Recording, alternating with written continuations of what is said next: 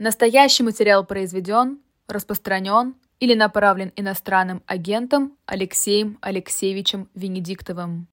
Большое Ира, у нас в студии Алексей Венедиктов. Доброе утро. Доброе утро. Наконец-то все в одной студии. С ума сойти. Да, да, такая история. Алексей Алексеевич, вы какими судьбами в Берлине?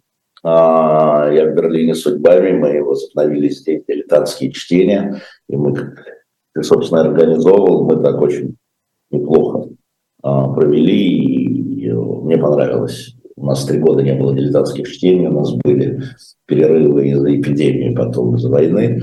А, вот, а, и теперь по новому закону, как я понимаю, я не могу вести просветительскую деятельность в Российской Федерации, и поэтому дилетантские чтения а, пока здесь. Но я так понимаю, что нам отдадут записи, мы выложим на YouTube-канал. Обязательно 18+. Вот, а, это раз. А, второе, я а, поеду завтра в город Шорндорф. Мне будут вручать довольно любопытную премию имени Йогана Палма она там за поддержку свободы прессы, на самом деле она за упрямство. Так, Олафа Пальма знаю. А кто такой Йоган Палм? Йоган Палм, это, я тоже не знал, прежде чем время не знал. А, это был такой издатель, да, не журналист, он был издатель, книгоиздатель. А, и когда в 1806 году Наполеон захватил Германию, оккупировал ее, он а, в том числе издал памфлет анонимный, хотя он знал, кто автор – анонимный памфлет против э, оккупантов, против захватчиков. Этот памфлет положили на стол императору Наполеону Первому, Наполеону Бонапарту. Тот взбесился абсолютно, это документально подтверждено, велел найти автора. Палма арестовали, а, потребовали раскрыть имя автора. Палм отказался раскрывать имя автора, его передали судьям, судьи не знали, что с этим делать, местные судьи, естественно. А, но напомню, Германия была под э, оккупацией Франции, и тогда есть личный декрет Наполеона расстрелять, его расстреляли за упрямство. Не, не выдал, не выдал автора анонимного. И вот эта премия раз в два года вручается, а, соответственно, правительством земли Баден-Вюртемберг, там партнеры, в том числе репортеры без границ. А, и каждый год два два человека или там, две организации получают эту премию. А, я буду делить э, с ребятами из Конго, которые на границе с Чадом во время, в том числе, а, вот этого геноцида делали радиостанцию. Вот э, через два дня я ее получу. Поздравляю вас. Да, спасибо. Знаешь, такая, знаешь, лучше другая премия. Лучше другая премия, но задаренная не да, за упрямство. Почему за упрямство? Это то, что вы любите как Да, да, поэтому, поэтому она реально, да, она там вот есть вещи, которые, конечно, а, являются компромиссными, а, обмен заложниками, например, да, там, или обмен пленными. А есть вещи, которые не являются компромиссными, вот не раскрывать источников информации, вы знаете, да? да. Вот, собственно, Палм за это и пострадал, и в городе, где его расстреляли, в Бурмау, стоит, ему, а, стоит его памятник. Ну, по нынешним временам любая э, премия, э, да, это в том числе повод поговорить о том, что такое, как это происходит. И я могу сказать, что на этой неделе еще было вручение премии Владимира Карамурзе. Да, и я... Кстати говоря, тоже журналист. Да, Владимир Карамурзе, журналист «Эхо Москвы». А я бы добавил, а, Владимир Карамурзе встретился с его женой Женей, с его сыном. Здесь тоже вот еще одна история. Мы там поговорили о ситуации, о том, что Володя там переведен в одиночную камеру, ну и, и коммуникации затруднены. Ну, ну, ну, мы работаем над этим, так скажем. Ну, э, я просто хочу э, немножко поговорить о, Владимире Карамурзе. Э, буквально напомню, если вдруг кто-то не помнит, он на последний выбор он шел с яблока. Да. И сейчас принято яблоко ругать, а яблоко принято ругать их в Москве.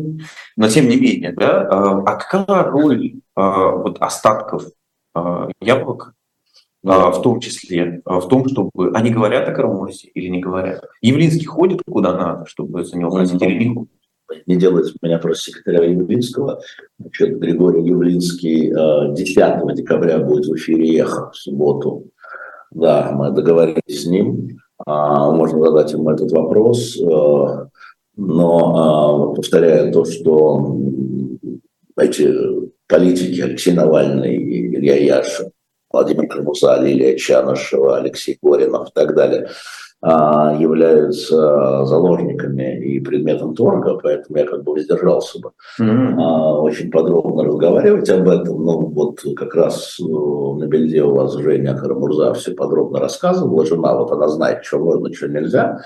А, но это политическое дело, совершенно очевидное, абсолютно и политические заключенные, они как раз всегда являются, мы, мы же знаем, да, разменной монетой вот, э, переговоров, которые могут быть.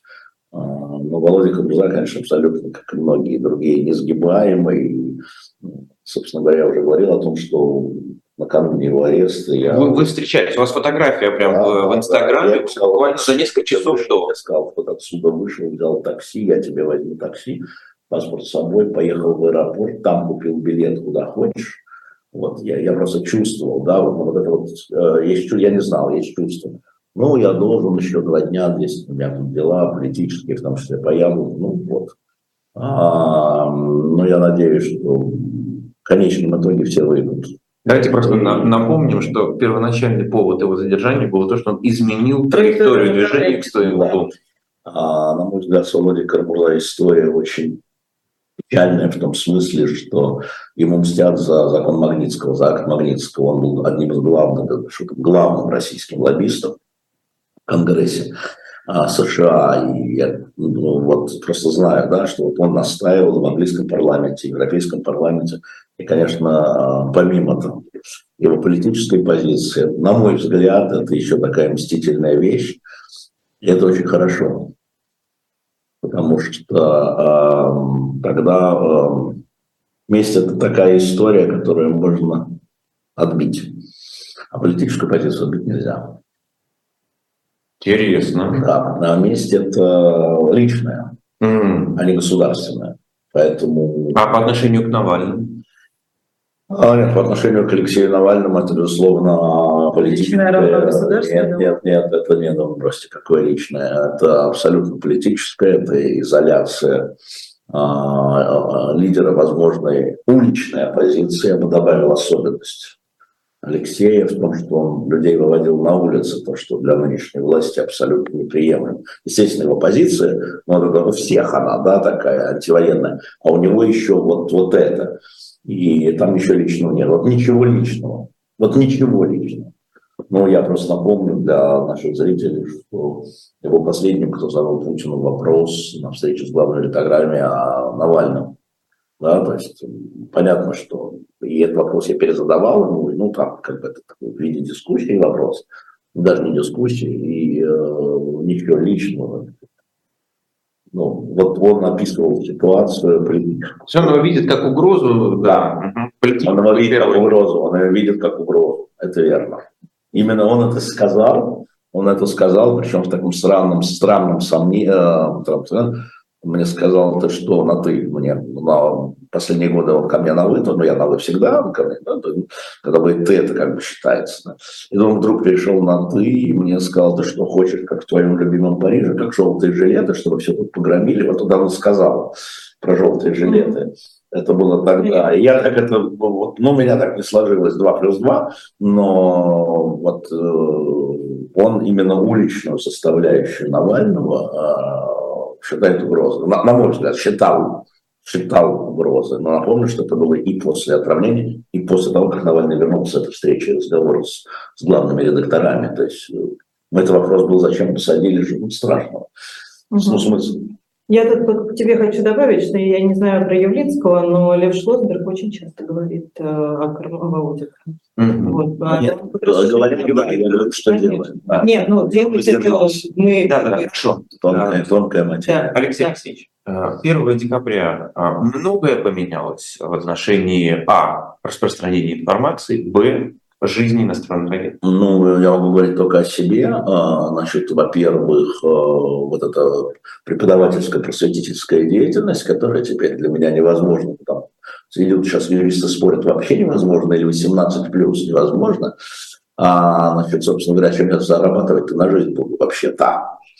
Да, а, но и ладно я. Во-первых, я пенсионер и получаю государственную пенсию. Вот, а во-вторых, все-таки у меня за эти годы есть накопления. А, я там не покупал там дворцов и яхт. А, но это ударило по очень многим, потому что, если вы обратили внимание, в основном вот эти так называемые иностранные агенты, это люди, как раз, которые занимались просветительской деятельностью. Их всех под нож. А дальше, второе, очень многие из них выпускают журналы и книги, это в пленку.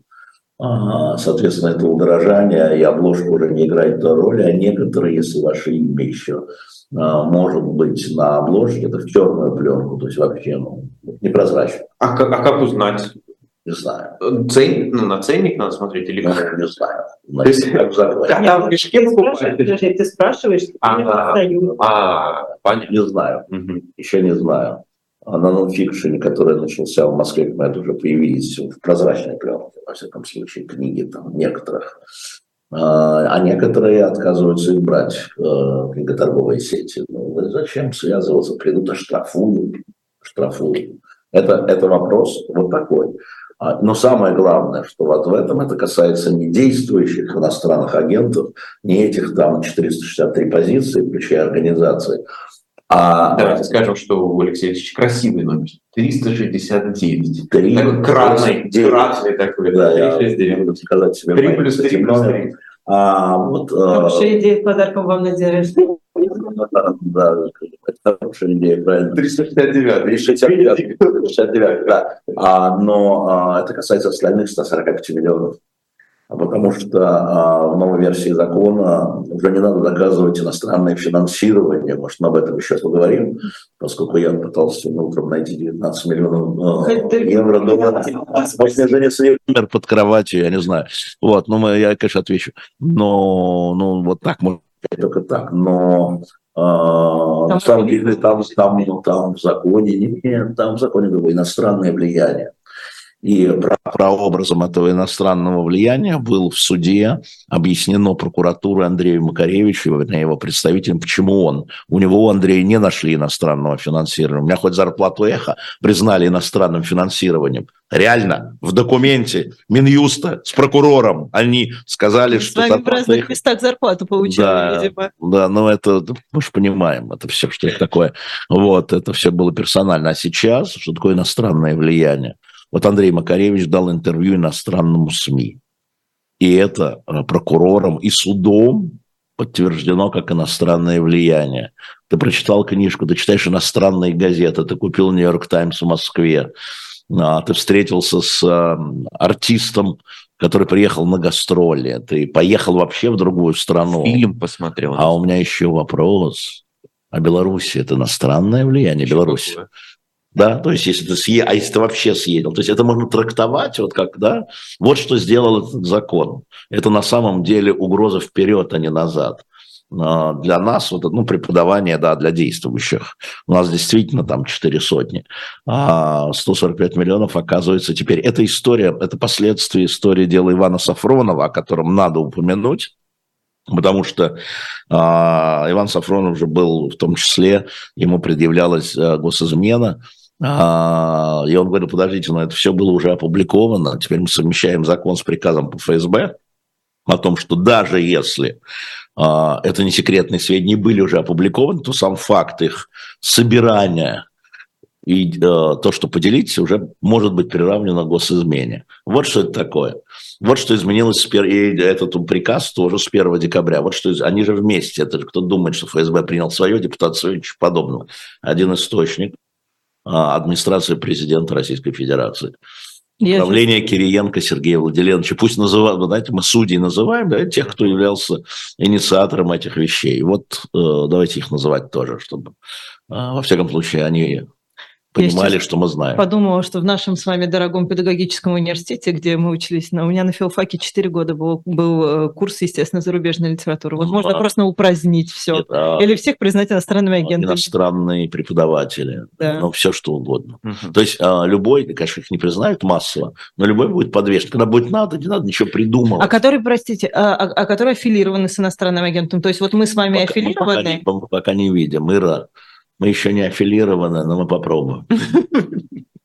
Ты уже взрослая девушка. Десятых, ну что? Нет, вот- 21 нет, веке, подожди, ты не понял. Ты не понял, это шутка. Мы не работаем в одной организации. А, А это, это у тебя в голове такие шутки. А я, мы серьезные, солидные люди. я э, вот что хотел спросить. Когда такая мутная вода Да. во многом делается для того, чтобы ценность того, кто арбитр, выросла? А кто арбитр? А, ну, а, смотрите. Или арбитры? Какая организация, Смотрите, люди? Смотрите, значит, как это происходит, до сих пор происходило. Значит, это делало, а, значит, две, две правоохранитель, два правоохранительных а, органа. Это делал Центр МВД, и это делала а, вторая служба, по-моему, Федеральная служба безопасности. Вторая служба, точно, вторая служба. Они готовят список, обосновывают ее, и отправляют ее, как я понимаю, в администрацию, потому что, да, поправляли, потому что все решения по иноагентам, они политические, и мимо администрации код не проскочит. Потом, а, значит, этот список акцептированный, измененный, неизмененный, он попадает в МИД, Министерство иностранных дел. Его должен акцептировать а, первый замминистра иностранных дел, как минимум, господин Титов, который подписывал все эти иноагентские согласования, в том числе со мной. А, И господин Титов в свое время пойдет в суд, а, на каком основании он согласовал меня. А, вот. А, и потом это идет в Минюст. Ну, я думаю, что, я думаю, что Минюст скорее регистрирующая структура, а не производящая. Да? Она вот про другое. Она может своими экспертами да, экспертировать. А, Это уже большое дело. В том смысле, что- большое-большое. Нет, нет, небольшое дело. Я, Я за то, чтобы еще экспертов называть, кроме судей. А, Нет у Кто меня признает их фамилии, но это можно заняться. Ну вот, во всяком случае, когда был суд, я затребовал бумагу, мой адвокат Калой Хильгов затребовал бумагу, кто в МИДе согласовал, закон. Иностранный агент согласуется в МИДе. И мы увидели бумагу, подписанную первым замом министра иностранных дел Титовым, который как бы дает согласие. Мгм. Поэтому давайте из этого МИД не выдергивать, найти ему то место, которое ему нашел президент Российской Федерации Путин, подписав этот закон. Интересно, что это внутреннее дело, в общем-то, на самом деле, да, согласовывает Министерство иностранных дел. Иностранный агент. Да, да.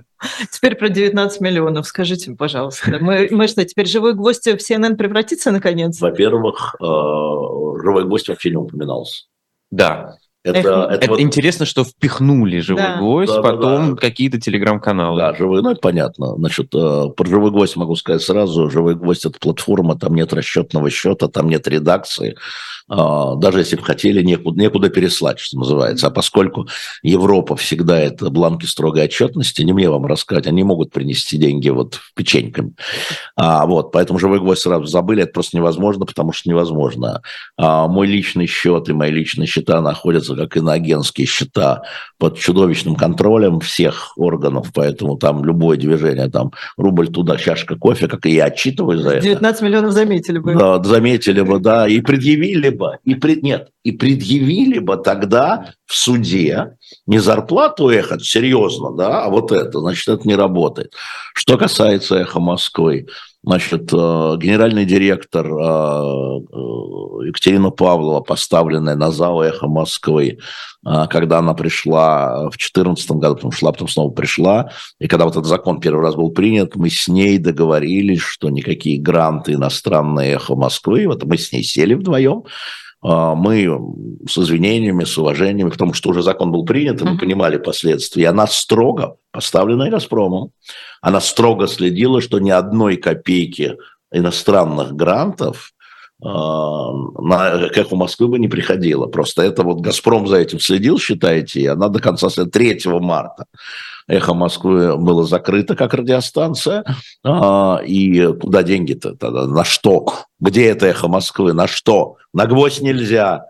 На булавки, как говорят там сотрудникам. Поэтому я думаю, что а, если искать рациональное зерно в том, что говорил Муждава, это очень сложно искать рациональное зерно. Но я всегда ищу рациональное зерно. А, Возможно, а, они обсуждали послы вопрос, а, ну, не с украинскими коллегами, не с украинскими министрами, как помочь а, тем медиа традиционным в первую очередь, а это э, их, собственно говоря, вот новая газета «Дождь» и «Эхо», которые были закрыты. Возможно, они обсуждали, а, и, возможно, они говорили, что в целом, вот, вот мы бы там 20 миллионов На все СМИ, а- да. а- отложили. мы, мы задержали. Возможно, но, конечно, там в этой речи какие, какие, какие стажеры с Украины, извините, я, вот то, что Муждабаев говорил mm-hmm. про сало, какие стажеры с Украины. У нас не было стажеров с Украины, что за ерунда. А, а как вам то, что Виталий Крувинский ему сказал, что ему из администрации а, президента да. позвонили и все такое? Я думаю, что в администрации президента о Виталии Крувинском узнали тогда, когда, когда закрывали сайт «Эхо Москвы». А, потому что я все время ходил, нет, это, конечно, все не так. А, конечно, горный Саша был, и э, он был очень популярный на Эхе, потому что он был человеком, который жил в Крыму, а не снаружи. И который вызывал споры. Да, и который вызывал споры, и это абсолютно нормально, что бесспорных приглашать, но администрация президента тут точно ни при чем.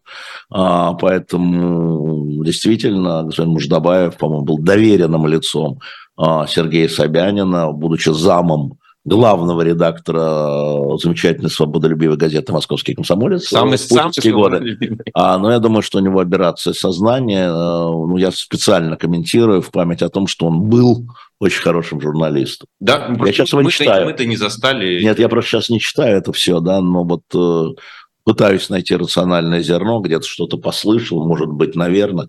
А, там мне сегодня здесь, там, вчера один чиновник говорит, может, это он сделал для того, чтобы специально дискредитировать вас в наших глазах.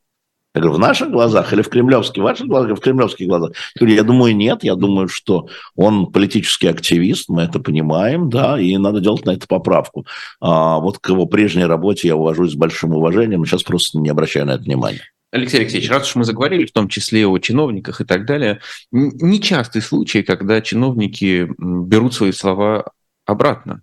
Более того, вырезают свои слова и заново выкладывают на официальный сайт.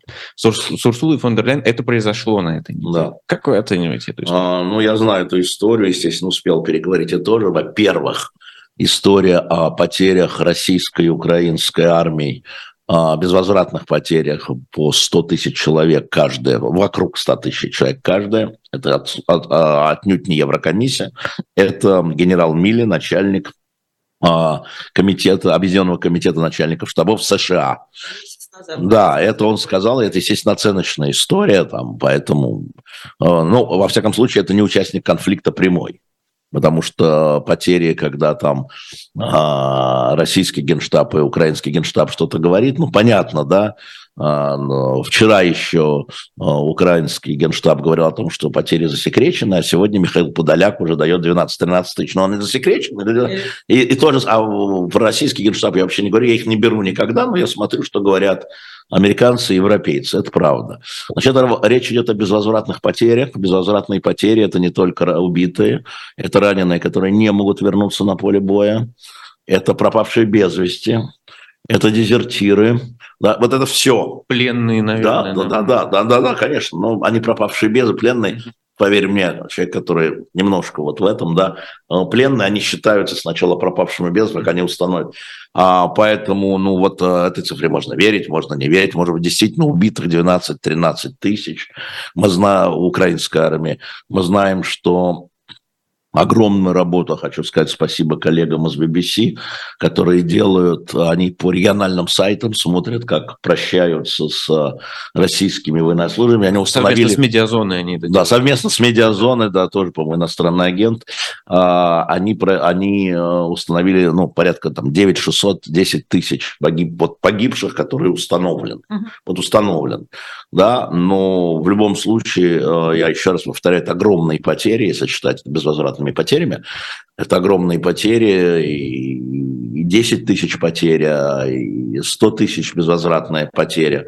И это все продолжается. Ну вот оно продолжается и продолжается. Сегодня, правда, а, президент Байден на ночной пресс-конференции с Макроном сказал, что он готов переговорить с Путиным, если Путин будет готов закончить войну.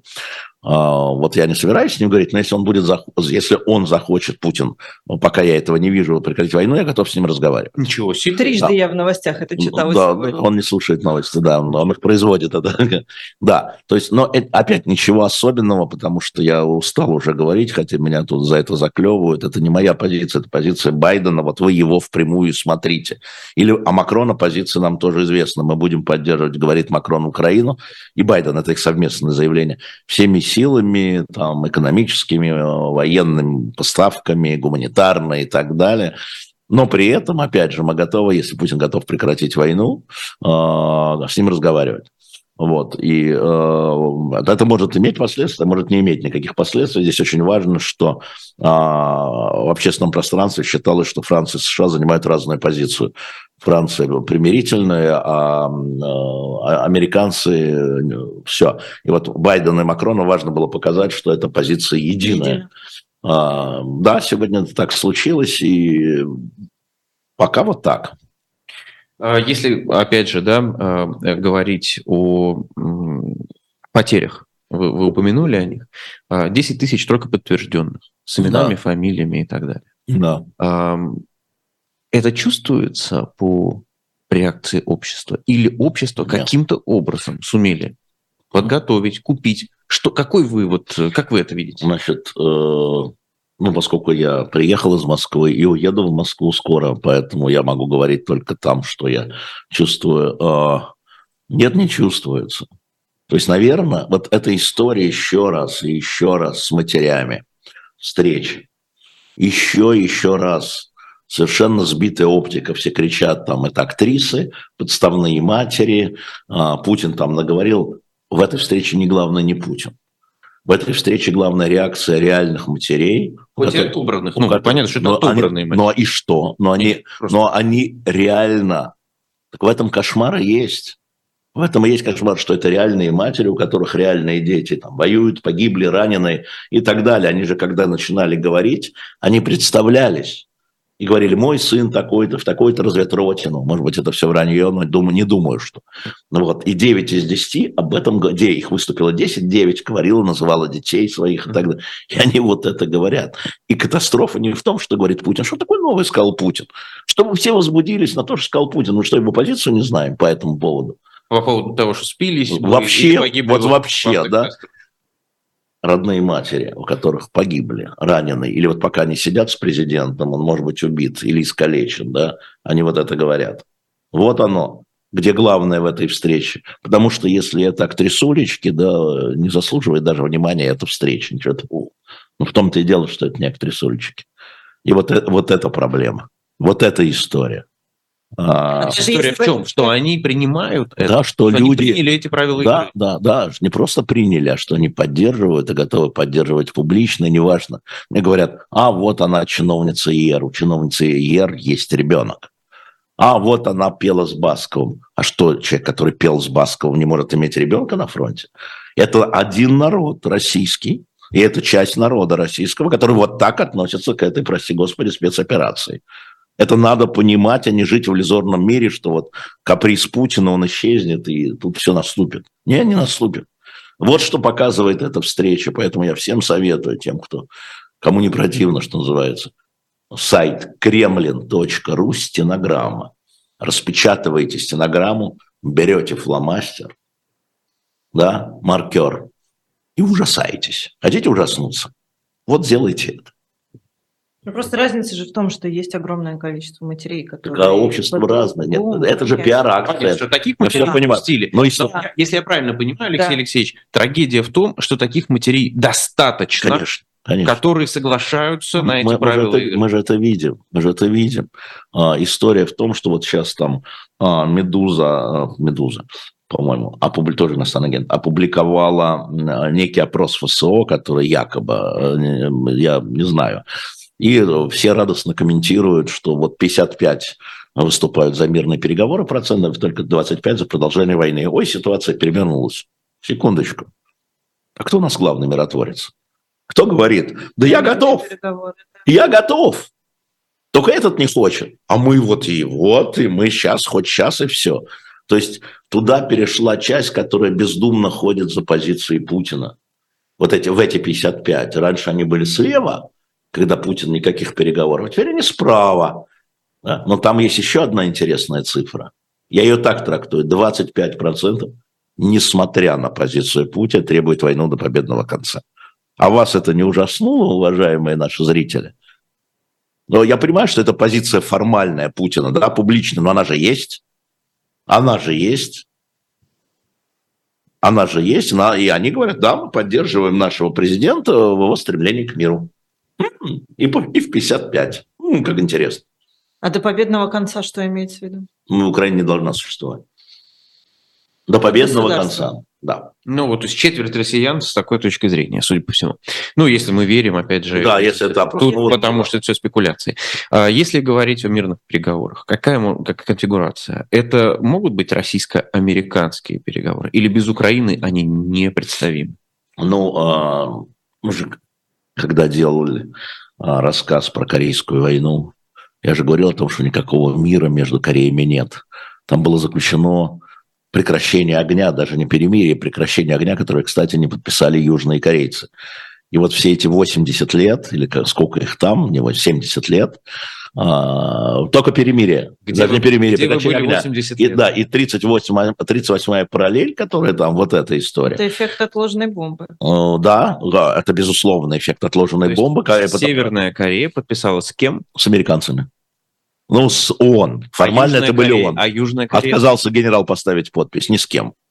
А, вот эта история про то, что мир гораздо вот по, фактам э, более, больше а, разных э, каких-то вариантов существует. Я не знаю, что переговоры идут какие-то, да, А, они идут, хотя там кто-то тут одни отрицают, то другие отрицают, но они идут. Мы видели на этой неделе опять 50 на 50 обмен пленных. Вы что думаете, это без переговоров?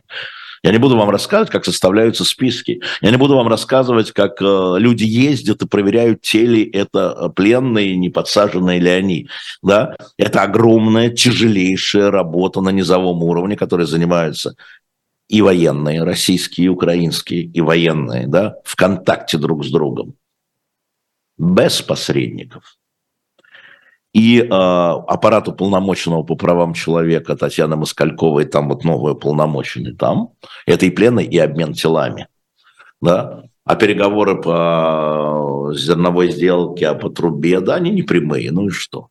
Поэтому мы не знаем конфигурацию э, и не узнаем пока это конфигурация. А может они а вот вам встречался Бернс с Нарышкиным в Турции, да, и хотя они говорят, что разговор был как раз об обмене американских и российских граждан, Откуда мы знаем, о чем они говорили еще? ну, нет, э, Госдеп сказал, ну и об Украине. Что об Украине? Что об Украине? Но у американцев есть позиция, ничего об Украине без Без Украины. Поэтому они и так вот тоже. Конечно, говорили. Конечно, говорили, нет никаких сомнений. Но, Никаких решений без Украины. Скорее так, наверное. да, похоже так.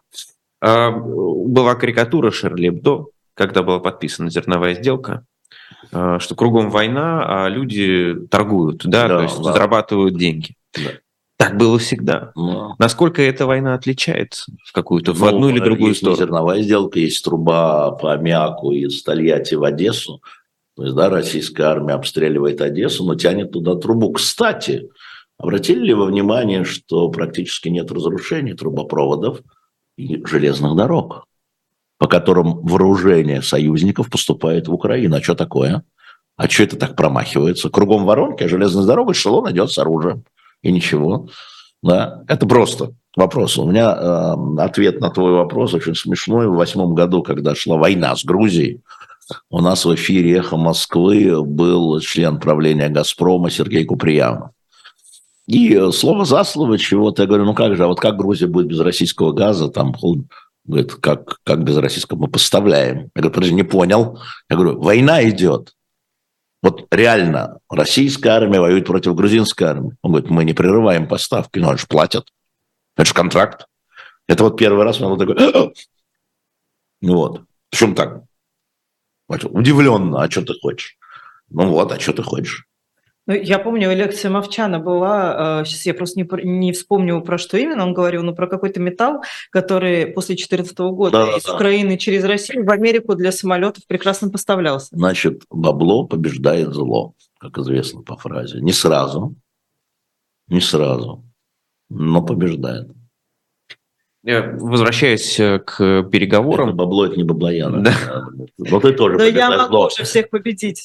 Именно, да. Эм, э, Если возвращаться к э, переговорам и формулам, для Владимира Путина только Байден фигура, которая, Да. которую он считает Да.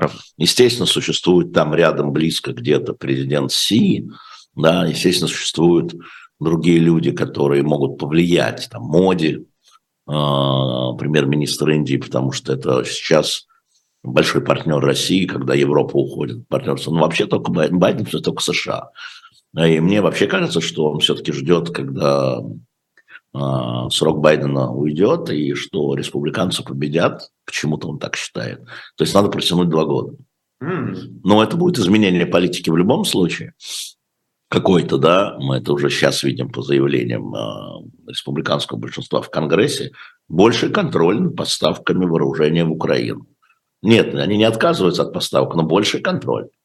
Да, то есть, ну, это когда больше контроль, бюрократически особенно, это задержка поставок. Замедляет. Конечно. Угу. Вы прилетели э, в Берлин из Казахстана. Да. В общем, вы это не скрывали, у вас это в, в Инстаграме а, было. А, как, нас, и надо сказать, что вы опять а, получилось, что вы поехали в Казахстан, Путин такая встречаются. Да. Такие бывают. Мы договариваемся. Да, такие бывают рифмы. Но тем не менее, почему так Токаев перед тем, как объявить о выборах в Москве, э, точнее в Сочи, да, встречался с Путиным, только выборы прошли, он тут же с Путиным. Это сигнал о чем? Не сигнал.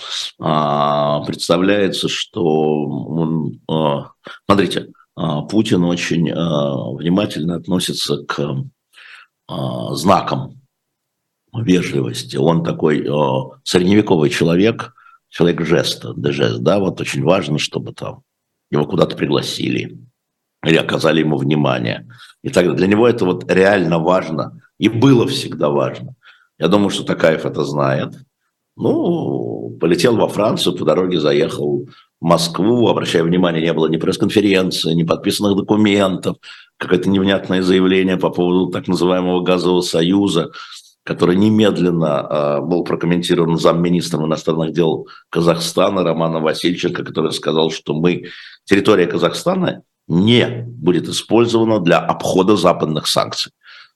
Пожалуйста, газовый союз, такой союз, медовый союз. А вот санкции обходить, если вы хотели, чтобы они... Нет.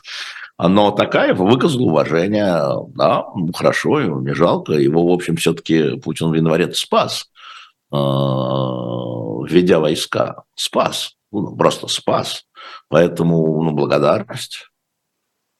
Вы когда там э, побывали в Казахстане, это Какие ощущения страна? Свободная, автократичная? Ну, слушай, я турист, ну прекратите. Ну, э, какие могут быть ощущения? Для этого надо там жить чтобы сказать. Конечно... Может, знакомые какие-то? Нет, знакомые бы рассказывали, но это же рассказы других людей. Ну, вот все кандидаты, которые были допущены для борьбы с Такаевым на президентских выборах, это ноунеймы, это а, Поэтому насчет свободы это вот, ну, так же, как это было у нас а, в 2018 году на президентских выборах и будет в 2024 году, если они будут вообще. А, главное, это допуск или не допуск. С другой стороны, очень интересные дебаты по поводу Казахстана, вообще истории. Там много историй. Я скупил массу книг, загрузил в чемодан по поводу истории. А, как раз следующий и вопрос. Люди, нет, подожди, да. и люди, с которыми я говорил, в том числе, как это сказать, а, государственные чиновники, вот один мне просто сказал, говорит, вот у вас там вот Путин ваш жалеет, что распался Советский Союз, да, видите ли, геополитическая катастрофа. А мы тут считаем, что распад Золотой Орды была великая. Вы не жалеете? Нет, а вы вообще улус-джучи. Причем образованный парень, заканчивший английский какой-то там колледж, мы улус Джучи, говорит, вот вы помните, что мы улус Я говорю, хорошо, хорошо.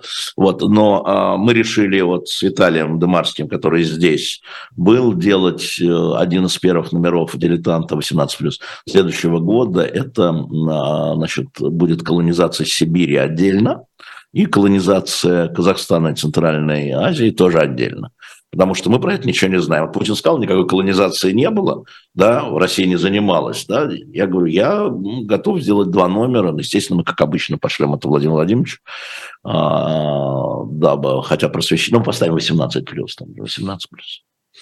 А, если говорить как раз об этом, а, можно ли сказать, что с началом а, войны началось другое восприятие колониальной и имперской роли России, включая саму Россию. То есть вот какой-то интеллектуальный ну, э, слой России. Ну, э, кто это сказал, уже не помню. А, ну, это как раз когда в 91 году Украина 1 декабря провела референдум, все говорили, нет СССР без Украины. То есть развал Советского Союза, технический развал, да, то есть вот, вот, вот это был после референдума Украины а, о независимости. Нет Советского Союза без Украины, это говорил Горбачев, это говорил Ельцин. А, и, э, конечно, это последствия распада империи, это колониальное, на мой взгляд, это вот колониальный корпус, как говорит э, Владимир Борисович Пастухов. А, я с ним согласен в этом, да, это, ну, это понятные истории такие, это наш Алжир в этом смысле. Э, когда говоришь с французами, как объяснить свое верение, говорю, вот это наш Алжир. Алжир – это Франция была. Не колония, а Франция.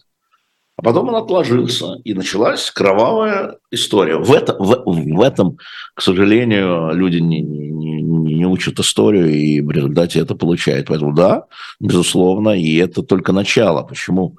А, вот мы вчера дискутировали тут с некоторыми высокопоставленными бывшими людьми.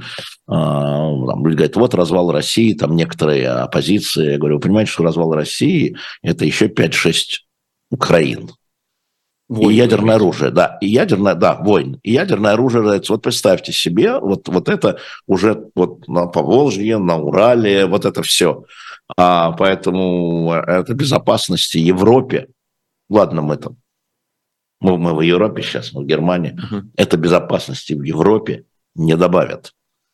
Алексей Алексеевич, э, как раз э, Пастухов написал на эту тему текст. Да, а, вот на, на сайте Эхо я сегодня а, утром зачитывал. Он очень, он, очень, он очень интересную вещь говорит. Да, распад – это слишком сильное слово. Это оставим его публицистом, вот и только в публицистическом. Но откалывание это, возможно. это другой вариант. Сепаратизм будет расти, безусловно, потому что э, я считаю, что Россия, э, начав все это 24 февраля, центральная власть ослабела она показала в некоторых вопросах свою импотенцию мобилизации да, а, экономические какие-то вещи, там, просят там, дрова собирают, ну, ну, можно много чего найти. А, и а, Путин это признает, и мы видим, что в условиях вот последнего месяца он передает губернаторам, как во время ковида, регионам, то есть он дает в регионы некую толику власти вообще. Мобилизация – серьезное дело, будут губернаторы за нее отвечать. И за тыл армии тоже будут губернаторы отвечать, э, группа Госсовета во главе с мэром Москвы. Поэтому Поэтому, конечно, сепаратистские движения сейчас э, должны получить некую подпитку, это правда, это очевидно, да, это правда, но это, это объективно реальность. Весь вопрос, как далеко это зайдет. То есть распад, на ваш взгляд, менее вероятен, откалывание более вероятно? Ну, я про откалывание вообще не готов говорить, потому что весь вопрос будет, ну вот Чечня пыталась отколоться в те годы, да, вот совсем была слабая Россия, да, никаких сил не было. Я знаю, какие дискуссии вокруг Ельцина велись. Все-таки решили принудить откал, откалывавшуюся а, слабой России, армии не было, ничего не было. И поэтому такая была жестокая и грязная война а, чеченская, и первая, и вторая. Принудить эту территорию обратно, это такой очень опасный будет кровавый процесс. Но он возможен, конечно. Я просто, простите, да. читаю новости и всякие материалы, которые выходят, э, пока мы с вами сидим в эфире. И один из материалов – это к нашему предыдущему разговору про мам как раз. О том, как мамы мобилизованных в Подмосковье шьют маски и изготавливают парафиновые свечи для а, окопов для своих детей. Ну да. Перестать думать о том, как мы до такого дошли. Ну да. Ну да. Но это еще и слабость государства, ты масками не можешь обеспечить. Это понятно, это понятно, но вместо того, чтобы обеспечить безопасность своего ребенка и каким-то образом а оградить я, его а от мобилизации. А я про что говорю? Ну вот это просто я очередное... не говорил. Алексей Алексеевич, да? если говорить о следующей волне, Его. потенциальной мобилизации. мобилизации. Во-первых, насколько вы э, видите к ней подготовку, а, во-вторых, кто на этот раз будет отвечать? И верите ли вы, что в этот раз государство подготовится гораздо лучше? Да, оно подготовится гораздо лучше, это безусловно, потому что а, военкома получили по башке, кого-то переместили, кого-то уволили, в том числе московского военкома уволили. А, значит, ну это же функционирование государства, да? И а, вот за это время идет а, сверка и проверка а, списков а, тех, кто подлежит мобилизации. Указа о прекращении мобилизации нет, и хотя он действительно юридически не обязателен, тем не менее для успокоения надо было бы издать, но не издали. А, значит, э, ну, издали бы новый указ о мобилизации, не имеет значения, короче. А, я думаю, что вопрос о следующей волне мобилизации с учетом того негатива, которое это вызвало, будет приниматься более Путиным более осторожно, а, но если армии потребуется, да, если нет, зачем? А новый указ что? не надо объявлять. Его просто, может, его а, просто можно... Можно и указ объявить, а можно не объявить. Ну, ну это, это, это мелочи. Оно, вам скажут, старый указ действует. Или да, там изменяется седьмой пункт, где стояло 300 тысяч. Ну, сейчас будет 500 тысяч, там, предположим. Но это не исключено совершенно, а, поскольку мы не знаем еще... Это будет зависеть в том числе от э, военных столкновений и потерь которых мы не видим. Мы не видим, что под Бахмутом идет кровавая резня. Потому что все Суматова, Херсон, вот это мы знаем, что Бахмут, это где. А, вот, а там идет, там идет перемалывание обеих армий с э, значительными потерями. Я читаю в западной прессе репортажи военных корреспондентов. Там просто идет, неважно, что Бахмут там не перешел из рук в руки, неважно, идет резня, перемалывание. За, за каждую деревню в три дома. Да, приблизительно так. То есть это только ощущение, что ничего да, сейчас не происходит. Да. Это на Западном фронте без перемен. Да, абсолютно, абсолютно.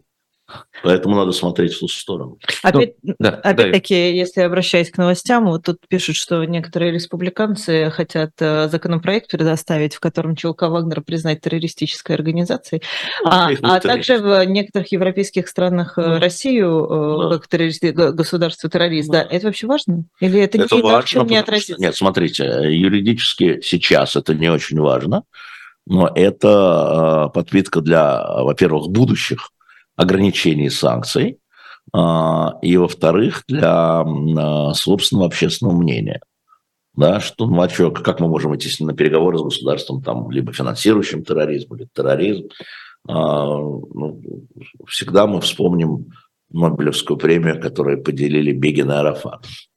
Два террориста – нет, не Бегин, там Рамин был. Но, но Бегина тоже объявляли террористом, и Арафата, естественно, объявляли террористом.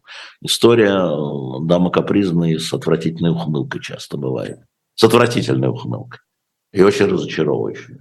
Не верьте истории, она всегда пытается вас обмануть. Если, опять же, вернуться к мобилизации, а, один из аспектов – то, как давали уезжать. Да, это принципиальное решение. Будут давать. Я не вижу пока оснований, все может быть, но я не вижу пока оснований для закрытия границы. Это приведет нас в большой клинч с Турцией сейчас, который нам не нужен никак, потому что турецкая индустрия, турист, турецкая индустрия, туристы, да, закрытие границы – это удар по Турции в первую очередь а, по тем, кто уезжает вот в эти страны, куда туристы уезжают. Но я пока не вижу ничего. Ну, наверное, могут вот так вот закрыть, но я не думаю. У меня, и у меня нет таких данных. Но вообще возвращаются. Это такая да. маятниковая история. Что каждый раз объявляют... они, они по-разному, да, они по-разному возвращаются. Действительно, а, поток из Казахстана, как мне говорили, в, там и в Казахстан поменял направление. Из Казахстана приезжает больше а, российских граждан, чем сейчас уезжает в Казахстан. Можно сказать, и Финляндия то же самое. Финляндия то же самое. Я вот я взял две страны, там, там и там. Вот, но э, иногда возвращаются ради того, чтобы продать квартиру, машину, там, оформить документы. Да, делать обратно. незаконченные. Да, но и возвращаются тоже, если нет угрозы и опасений, люди, потому что, ну, там все-таки люди на, уехали, сорвавшись с места. На птичьих провоцах. Они бежали. Они бежали от стихийного бедствия. Если им кажется, что там ураган прошел, и остался дождик, то они возвращаются в свой дом брошенный. Ну, понятно. Это понятно. Это понятно. Но красиво эту иллюзию создают, даже без всякого... А, это, а вы думали, они будут сидеть сложа руки? Подождите. Напротив находится государство, которое имеет свои цели. В частности, победить Украину военным путем. Я сейчас вот про это. Mm-hmm. Которым нужен ресурс. Вы что думаете? Вы будете ездить туда-сюда, а мы, государство, будем сидеть сложа руки? Вот такие же игроки с большим ресурсом. Тут приоткрыли, тут закрыли, тут пообещали, да, там не призывать эту категорию, тут не пообещали. Конечно, государство играет. Даже не думайте, что государство статично, а мы все бегаем кругом. Чего подобного. Оно, оно отнюдь не статично, изучает общественное мнение. Я знаю, как Путин относится к цифрам. Я знаю, как в управлении внутренней политики под Кириенко относится к этим опросам. Даже вот со всеми, понимая скособоченности.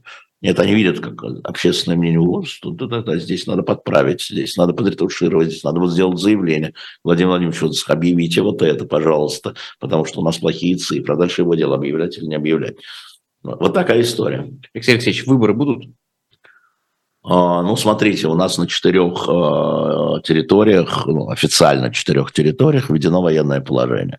Когда на федеральные выборы, когда идут федеральные выборы, военное положение не может быть. А, ну, может быть, там наши любимые Зорькин с Клишесом скажут, а это не считается. Знаете, как, как они говорят всегда. Или скажут, да, давайте отменим военное положение, пойдем выборы. Нет, нет, у нас военное положение, поэтому выборов не будет. Не имеет значения, пока Владимир Путин жив, хотел сказать, и здоров, ну, он может, да, он будет первым лицом государства, неважно, на каком посту, президент, премьер, патриарх, а, там, верховный раввин, я не знаю, он будет человеком, который будет рулить а, этим, потому что он считает это а, своим историческим наследием, вообще своим наследием, своим делом, и уйти сейчас это будет дезертирство. Это вот его такое способ мышления, это вот независимо от Украины, вообще, вот, вообще его способ мышления, да. Вот, собственно, он и вернулся в 2012 году не потому, что сильно хотел, а, потому что считал, что Медведев начинает просирать, реально вот так, его наследие там разбалтывает вот эти митинги, демонстрации, разрешил выборы губернаторов. Каддафи сдал. Ну, Каддафи, это вторая часть, да. Ну, да, Каддафи сдал вообще международной политики. Вот ну, не готов Дмитрий Анатольевич был, а, и он начал разбалтывать наследие первых восьми лет Путина, и он вернулся. И вот сейчас то же самое, по-моему. Я не вижу никаких сигналов, что а, у него что-то там изменилось.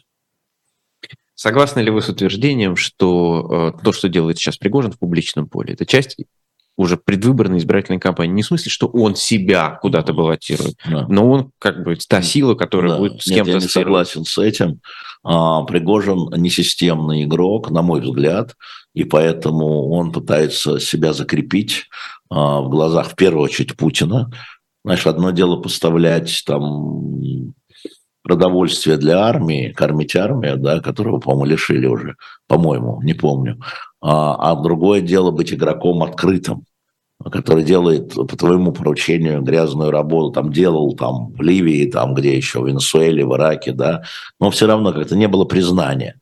А сейчас кто будет победителем, да, кто, кто, кто самая эффективная часть? Кадыров говорит, это мои чеченские батальоны, Пригожин говорит, что это, значит, ЧВК. мое ЧВК и так далее. Он пытается закрепиться как отдельное политическое лицо, а, ну, я бы сказал так, он пытается сделать легитимизацию, потому что до этого он был все-таки карикатурный, ну, это страшненький, но карикатурный.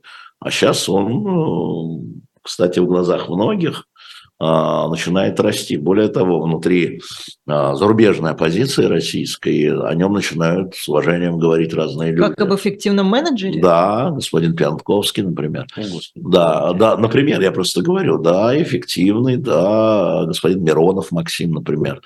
А вот, да, то есть это люди, которые э, считают, что эффективность важнее, чем кровопийц. Кувалду они быстро забыли.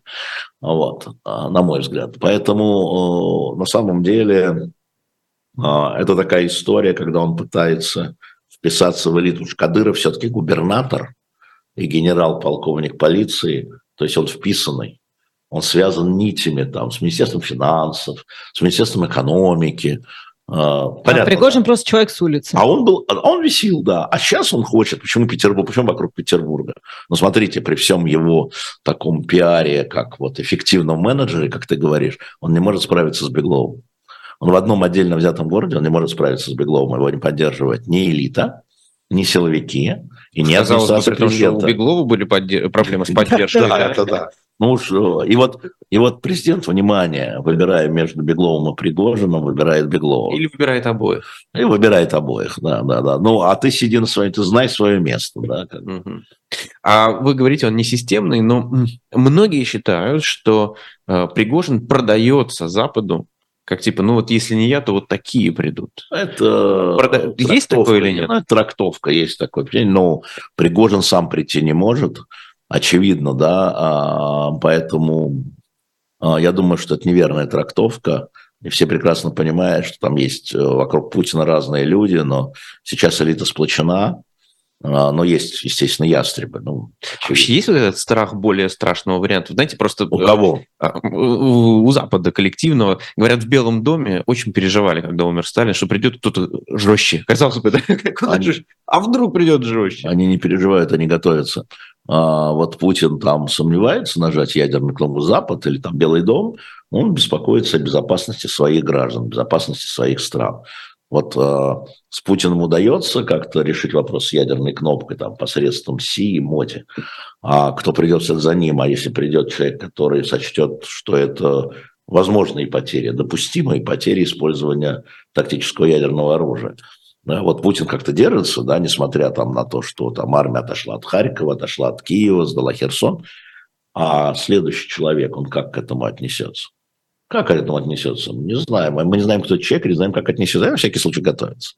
А как они готовятся? Ну, было сказано американцам, если мне не изменяет память, что мы ядерным ударом отвечать не будем, но ни одного корабля, скажем, Черноморского флота у вас не останется вообще. Мы все нахрен потопим. Ну, там будет несистемный удар, знаете, была история... Асимметричный ответ. Асимметричный ответ была история а, якобы, что в сентябре 2016 года, когда стало известно, что значит, возможно, Россия вмешивалась в президентские выборы, готовилась вмешаться.